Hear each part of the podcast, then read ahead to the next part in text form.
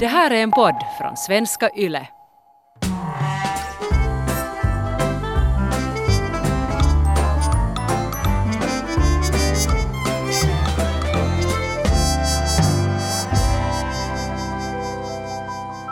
I det här avsnittet kommer vi tala om sexuellt utnyttjande och också sexuellt utnyttjande av barn. Så om det är någonting som är jättesvårt att lyssna på eller få er att må dåligt så jag vill bara sätta hit en trigger warning så att ni inte behöver lyssna på det här avsnittet om, om det känns för paha.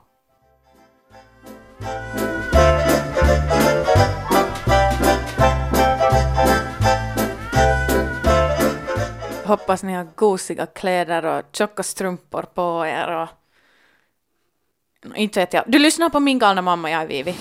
och jag är den galna mamman Heidi och jag har i alla fall gosiga yllestrumpor på som min siputati har stickat. Ja, och jag lånar några. Jag skulle vilja fråga dig. Vad, vad betyder feminism för dig? Mm. No, för det första att jag ska ha samma rättigheter som män och, och samma skyldigheter. och sen betyder det um, att, att min röst och mina åsikter och mina intressen ska vara lika viktiga i, i samhället. Jag ska bli lika hörd. Alltså, jag blev ju feminist redan som treåring på dagis.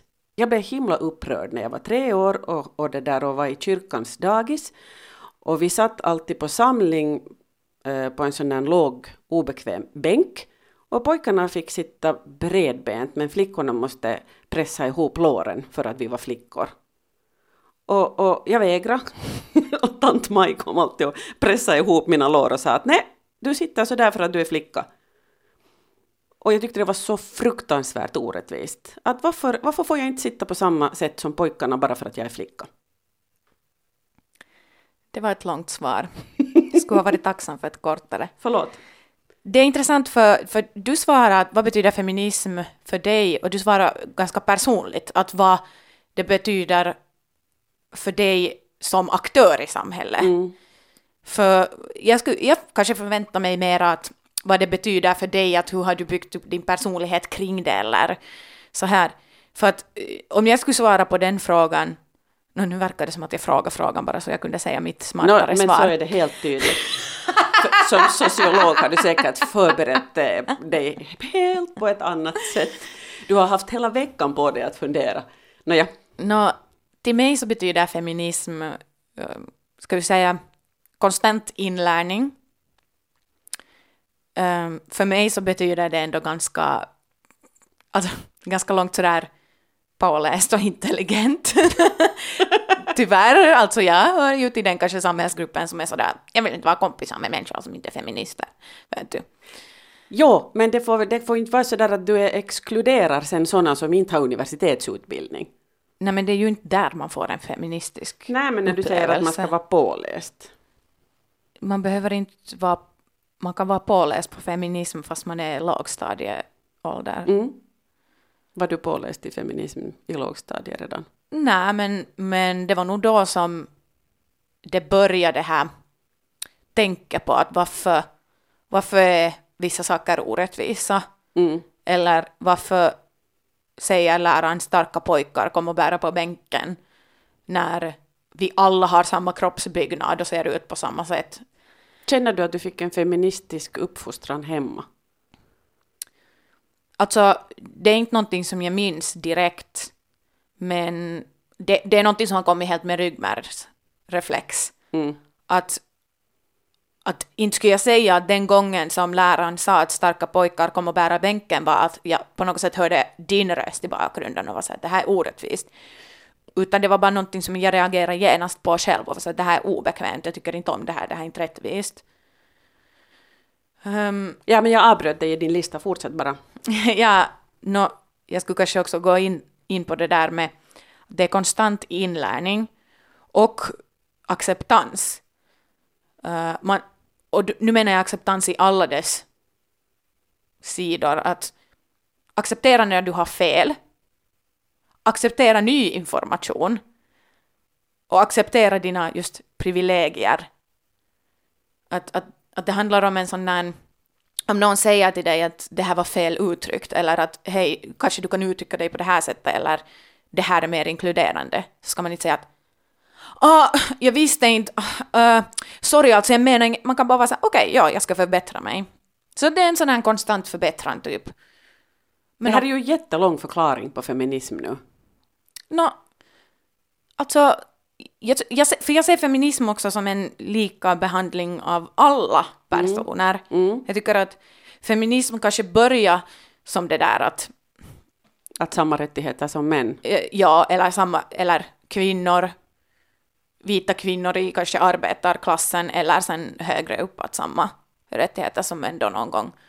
Så det har ju blivit så mycket större nu Och, och, Och det, det det, du är en kanske- sån feminism, just, eller det här intersektionell feminism och allt det här som jag kanske utövar. Ja, det var det jag just kom fram till, att Ja. det du beskriver nu är intersektionell feminism. Och jag vet att det finns jättemånga människor som är provocerade av hela det där ordet för att det är så långt och det är så komplicerat och, Och, det är så egentligen svårt att förstå. vet man inte vad det betyder. Nej. Och det är det som man blir lite störd av.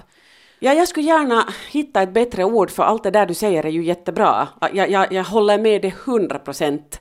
Men, men Alltså det som jag har jämförande, att... mm, inkluderande, mm, mångfacetterad feminism Ja, ja. kanske. Och det, och det är det att intersektionell och intersektionalitet är mer ett sånt här akademiskt Mm. ord och uttryck. och samtidigt... Och därför är det problematiskt för att alla har inte möjlighet till det och möjlighet att förstå. För inte förstod jag egentligen vad det betydde före jag började på universitetet. Jag visste bara att okej, det här är en feminism, vad man tar alla i beaktan. Och då tänkte jag att men det gör jag väl. Men sen, det är det att man, det är nästan som att någon måste förklara det där att hur allting går in på feminism, som just kön, etnicitet, funktion, um, funktionsvariationer, liksom kroppsliga frågor och allt, allt möjligt sånt här. Mm.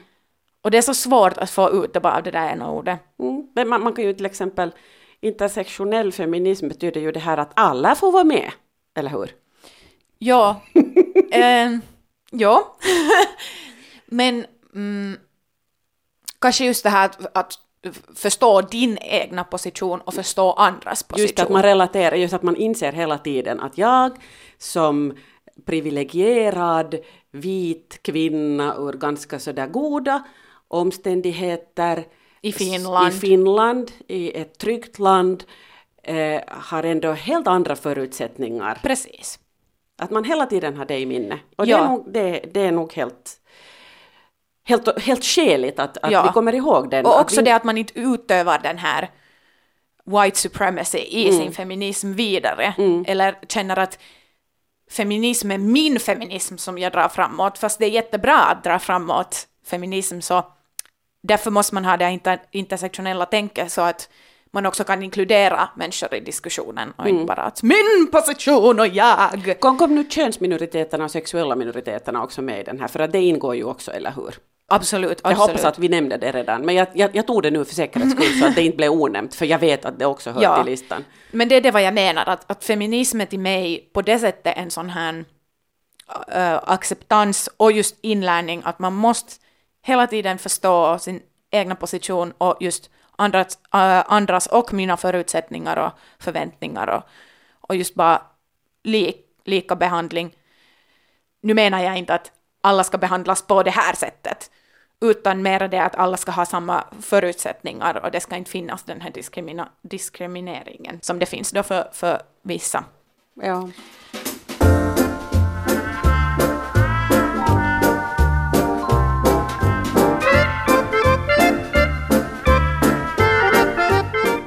För någonting som jag kanske växte upp med, ehm, som jag då ansåg kanske var feminism, också var det där att jag har någonting gemensamt med varje kvinna. Eller sådär att bara för att vi är kvinnor så har vi någon slags liknande uppfattning. Och jag har nu förstått att nej, det är absolut inte sant. Att bara för att man är ett visst kön eller identifierar sig på ett visst sätt betyder inte att man då automatiskt har någonting gemensamt. Och det är det som har länge varit problem med feminism. Man har på något sätt tänkt att no, men för att vi har någonting gemensamt så kan vi utöva det på det här sättet. Och då tror jag att den här intersektionella feminismen eller den här moderna feminismen handlar då lite om det att bara för att man är kvinna, och nu tycker jag också att det hör till icke-binära och, och, transfrågor och allt det här i feminism och jag tycker att det är jätteviktigt att man, vi tar fram det. Men just så att bara för att man är ett visst kön betyder inte automatiskt någonting. Ska vi också säga vad icke-binära betyder? För det, det, är också ett sådant ord som folk i min ålder inte nödvändigtvis så där på rak arm förstår.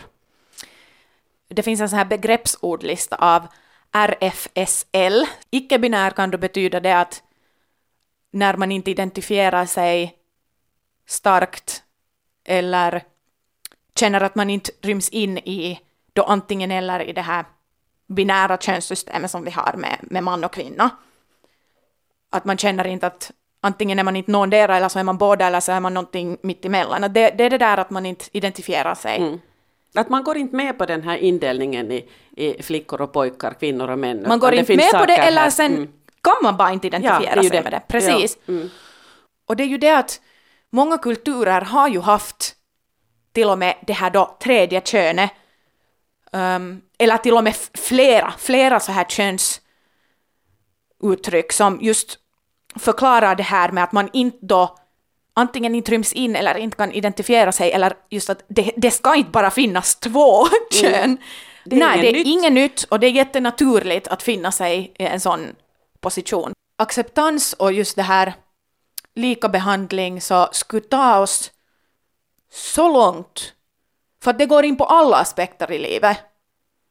Samma som det där när du talar om att alla arbetsplatser skulle må bättre av att man skulle göra dem, vad, vad sa du, klimakterievänliga? Ja, så var det ju. att, på samma sätt att alla gynnas. Ja. Och det är samma när vi talar om de här frågorna. På riktigt, alla gynnas av den här förbättringen. Mm. Men det här konservativa är ännu så uh, fast jo. och tar över. För, för och man så... förstår inte hur det gynnar en och hela samhället. Nej, och, och, för det har ju lett till en enorm motreaktion. Det är ju liksom för många så är intersektionell feminism ett svärord utan att ens riktigt alltså, förstår vad det nej, betyder. feminism in general är en svordom. No, ja, I alla fall på det... internet. Mm. Alltså när jag, när jag skriver på min kandi, uh, och då, då handlar min kandi om uh, just kommentarer på YouTube-videon. Och ah. det för det första mycket misogyni, men för det andra så feminist används som svordom i kommentarer om kvinnor. I Finland? No, jag tror, jag, no, i hela världen. Ja, det var nu bara så här vad man... För att man tycker på något vis att här i vårt land ändå tycker vi nog att, att nej, vi alla... Nej. nej, no, här är igen att liksom när man rör sig i sådana kretsar är där feminism är självklart så... Ja, nej, alltså det är inte... Alltså jag har ju blivit kallad feminazi av Helsingforsbor. Och jag har fått just höra att nej men feminism är ju bara skit och, och det här. Det är ju inte på riktigt. Om du får på gatan och gör en så här, är du feminist? det skulle vara en liten marginell del som skulle vara så att ja, för de flesta är bara så här, uh, jag vet inte, det, det, är lite så här jobbigt, och sen är man så här att ja men alltså acceptans och lika, mm. lika behandling och så där, att man har lika rättigheter. Nå ja, det tror jag på, men jag känner nog inte att jag är feminist, för de feministerna är nog sådär, uh. Jag är då född och uppvuxen feminist och jag har varit det sedan jag var tre i alla fall och säkert före det också.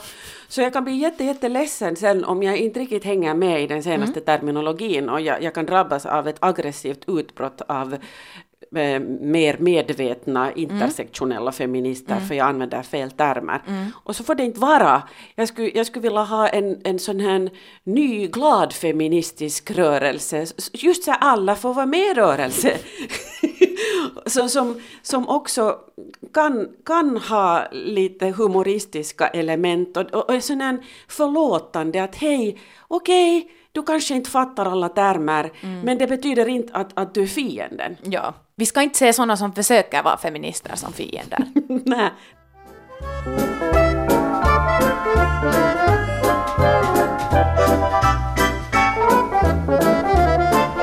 Jag har de sista veckorna eh, läst litteratur som handlar uttryckligen om män som utnyttjar kvinnor och barn. Och dessutom har jag sett eh, Jeffrey Epstein dokumentärserien på Netflix. Mm.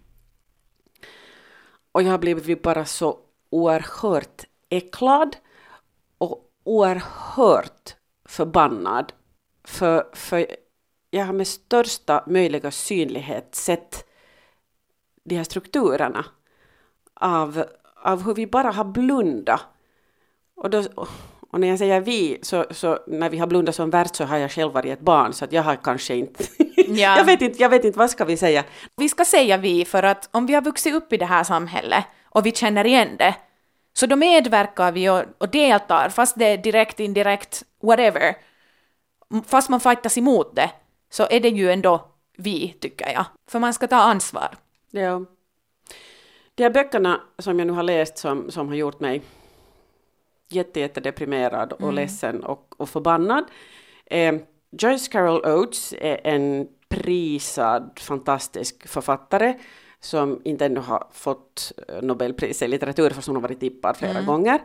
Eh, och hon hade skrivit den här boken om Marilyn Monroe där man äntligen får den där bilden av henne att hon var som helt något annat än en dum blondin som den manliga kulturen Inte alltid ville uttryckt, framställa mamma. henne som. Men, men, men, men det, var, det, var, det var den bilden hon skulle spela i alla filmer. Ja.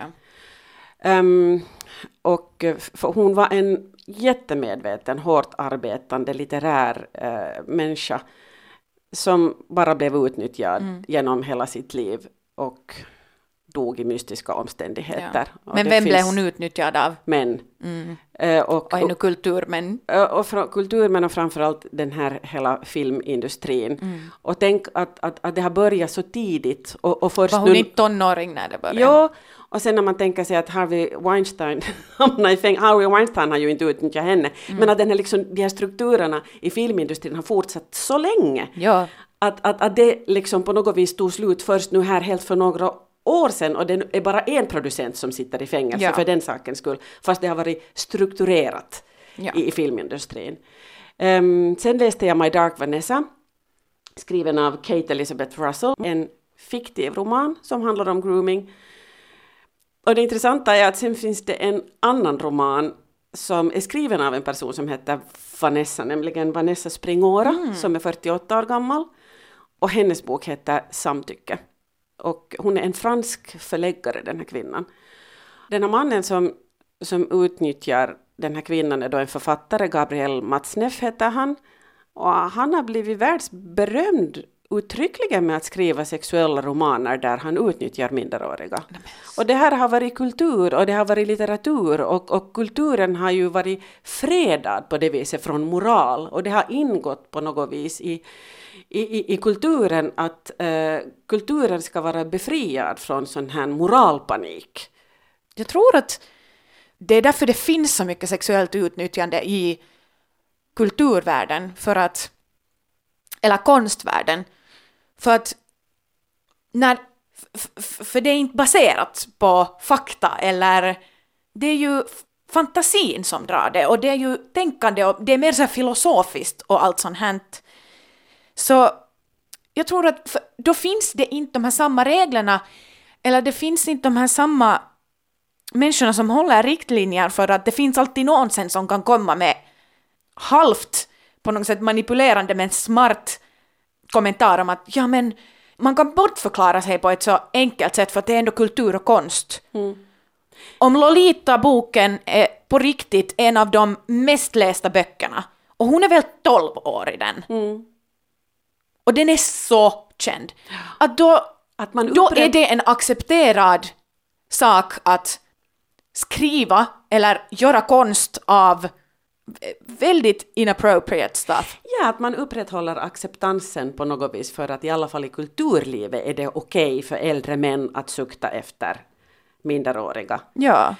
Det är jättemycket som är upprörande i den där boken och, och, och, mycket som är upprörande som till exempel att, att mamman är okej med det för att mamman eh, gör en deal med, med den här att du, bara du inte skadar henne tillräckligt Ja. mycket. Och, och, och, och, ehm, Men det här sen- skriker ju Michael Jackson också. Ja, Det var ju jätteliknande omständigheter där. Att det var också till och med att familjen var så där vände lite huvudet. Mm, De visste att någonting var konstigt. Men för att det var Michael Jackson med alla de här pengarna mm, och som ändå hade den här inte vet jag, Wonderland, Neverland där på sin bakgård. Att det går in i den här auktoritetskulturen, eller egentligen det här vem som är så rik och har så mycket pengar att man, man accepterar väldigt mycket långt. Ja. Och, och, det, och det är just, och det är exakt Inte, det här det inte handlar alltså om. alla, Ja, men många aktörer tillsammans som bara accepterar det. och, och i alla fall nu i det här när jag då på något vis har, ha, ha tagit en sån här äckeldusch av då Jeffrey Epstein som uttryckligen blev så beskyddad eftersom han hade så rika och betydelsefulla vänner. Han hade bevisligen prins Andrew och Bill Clinton med på sina perversa tillställningar och, och, och, och, och han hade sådana makthavare som skyddade honom. Och på samma sätt också då den här franska författaren, han hade ett brev av um, Frankrikes president François Mitterrand med sig.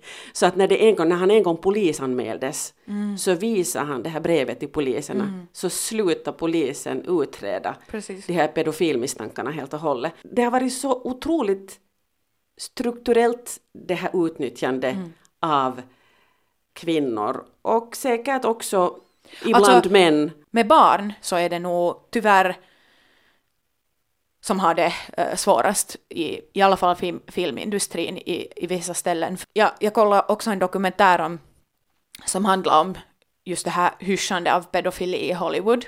För det finns flera föräldrar, de kan till och med överlåta barnet sitt till en sån här talangsökare. Och då har det många gånger varit ett problem att det är en sån här äldre man som tar in de här barnen och sen för det första utnyttjar dem, för det andra tar dem, introducerar dem till alkohol och droger före de har ens fyllt 13. Och när jag tittade på den här dokumentären så kom det fram också hur normalt det här är. Och det här var ganska så här, kan man säga, DC-list celebrities. Men man vet, och det kom fram att det här går mycket högre upp. Jo, och, och det är ju inte alls ovanligt att, att de här stora barnstjärnorna blir väldigt olyckliga vuxna. Ja, Och, och det finns en massa som man sen inte talar om. ja. Och, och, och därför var metoo också så himla viktigt att, att, att, att vissa nu ändå åkte fast, som till exempel Kevin Spacey, som var en jättefirad skådis. Och, och det var så intressant också för den roll som han spelar i House of Cards, jag vet inte om du någonsin tittar på Nej. den där han, där han spelar president, så på något vis då spelar han också den typen. Han var Han fullständigt spelar sig själv. på något vis sen förstår man efteråt att han spelar sig själv, han var fullständigt hänsynslös och utnyttjade precis alla och var maktfullkomlig och kom undan med precis allt. Och nu är han ju lite så här bortsopad. Ja. Att ibland så offrar systemet ändå någon. Ja, Men de, jag undrar, måste, de måste göra offringar för att fortsätta. Det handlar om ekonomisk vinst. För på riktigt Hollywood handlar om det. Man offrar ändå några människor så att det verkar bra, men man fortsätter absolut med de här kränkande strukturerna. 100%. Så mycket av det här har man vetat om, men man har sopat det under mattan eller man har inte velat acceptera det för man tycker så mycket om karaktären. Till och med fucking Family Guy hade gjort ett avsnitt var de skämtade om att Kevin Spacey har småbarn i källaren. Före det här hade Ja. kommit ut. För det var ändå, Alla man visste visste. om det här i Hollywood. Ja, han säkert just visste det här och kände att "Nå, men han ska försöka göra något intelligent skämt här i Family Guy. Det bara bevisar att hur mycket som har synnats tidigare och har gett de här varningssignalerna. Men man vill inte bara ta det fram för att om vi nu ändå bara kan hålla det som det är. Men därför skulle jag till exempel vilja ha rättvisemärkta filmer och rättvisemärkta tv-serier. Sådär som det finns och rättvi- rättvismärkta mat så borde Ja. det finnas. Den här filmen har liksom, kvinnor och män har lika mycket betalt och ingen blir sexuellt utnyttjad och, och allt det här som borde ju vara helt självklart. Eh, och, och, och någonting som jag nog har märkt nu är att det, att det finns en massa härliga serier plötsligt och det finns en massa filmer som, som har en helt annan anda Ja att någonting är på gång. Ja. Jag, jag tror att, att det sker en sån här utveckling här, men jag, jag vet inte liksom, hur ska man, hur skulle man kunna ha den här rättvisemärkt-stämpeln på sånt här? Hur skulle, hur skulle det gå till? Hur skulle man bevisa på att i den här filmen har producenten inte utnyttjat minderåriga eller utnyttjat Oh, någon Jesus. överhuvudtaget? Att det är ju det att ingen vill göra det för det är inte vinstdrivande. Nå, men till Alltså exempel- rättigheter, smättigheter, om det inte får göra pengar så... Och det är ju... Det kanske är därför jag hatar världen så mycket, för att Nej, men i sin- ingenting byggts upp på rättigheter, det är bara hata- pengar.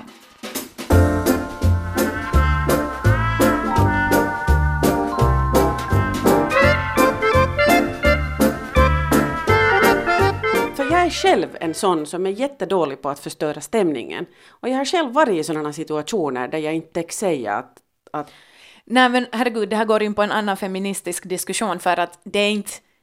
Man kan inte säga att, att sluta vara en kvinna som är tyst, utan det är just det för att man är en produkt av sin, Sin omvärld. Så därför, och det är inte kvinnornas fel, eller det utnyttjades fel, eller det som har blivit kränktas fel när man inte talar upp, utan det är strukturen. Så skyll på männen.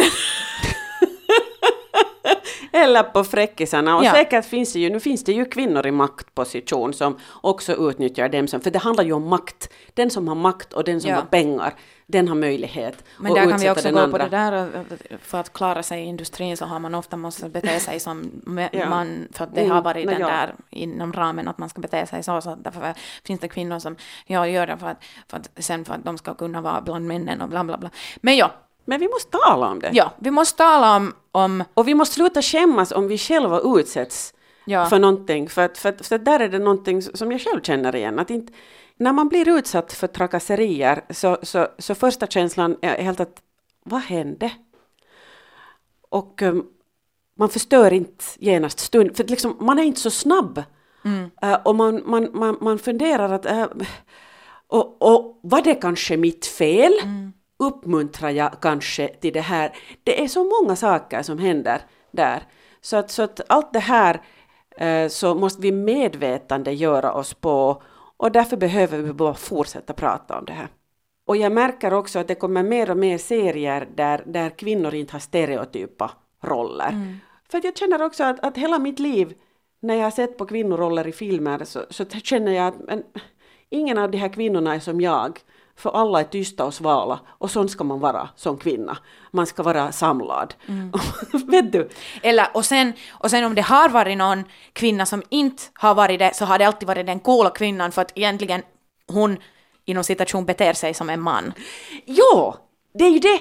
Och, och, och sen just det här att, att, ehm, att tidigare har filmer också varit sådana att, att, att om någon är överviktig så den typen ska sen spela den överviktiga, att den roll Ja. är att spela fettot. Men nu för tiden kommer det mer och mer sådana produktioner där folk får vara precis som de är. Man är inte, man Och- är inte en kvot. Ja, någonting är helt tydligt på gång och Mm. I just love den här utvecklingen. Det är fint. Jag har nu inte ännu börjat riktigt titta på, på serier med, med människor, att jag tittar nog ännu också lite med, mycket på de här anime-serierna. Kom Men, bort från anime nu för men jag det är måste kiva. komma, ja, jag måste, kiva i den jag här måste världen komma bort tiden. från det. Ja, jag måste kanske acceptera och, och hitta just de här bra serierna som utövar feministiska ideologier och acceptans och, och allt möjligt positivt. Min galna mamma snabela yle.fi kom med tips. Om rättvisemärkta Om serier och rättvisa. filmer. Ja, för såna, såna vill vi se. Det finns helt säkert såna. Alla filmmakare är inte onda. Blunda inte heller för vad andra gör. För genom att blunda och hålla oss tyst så uppehåller vi bara de här kränkande strukturerna. Mm. Och det är därför Kevin Spacey fick fortsätta så länge som han gjorde. Så no to Kevin Spacey, no to men that utnyttjar everyone.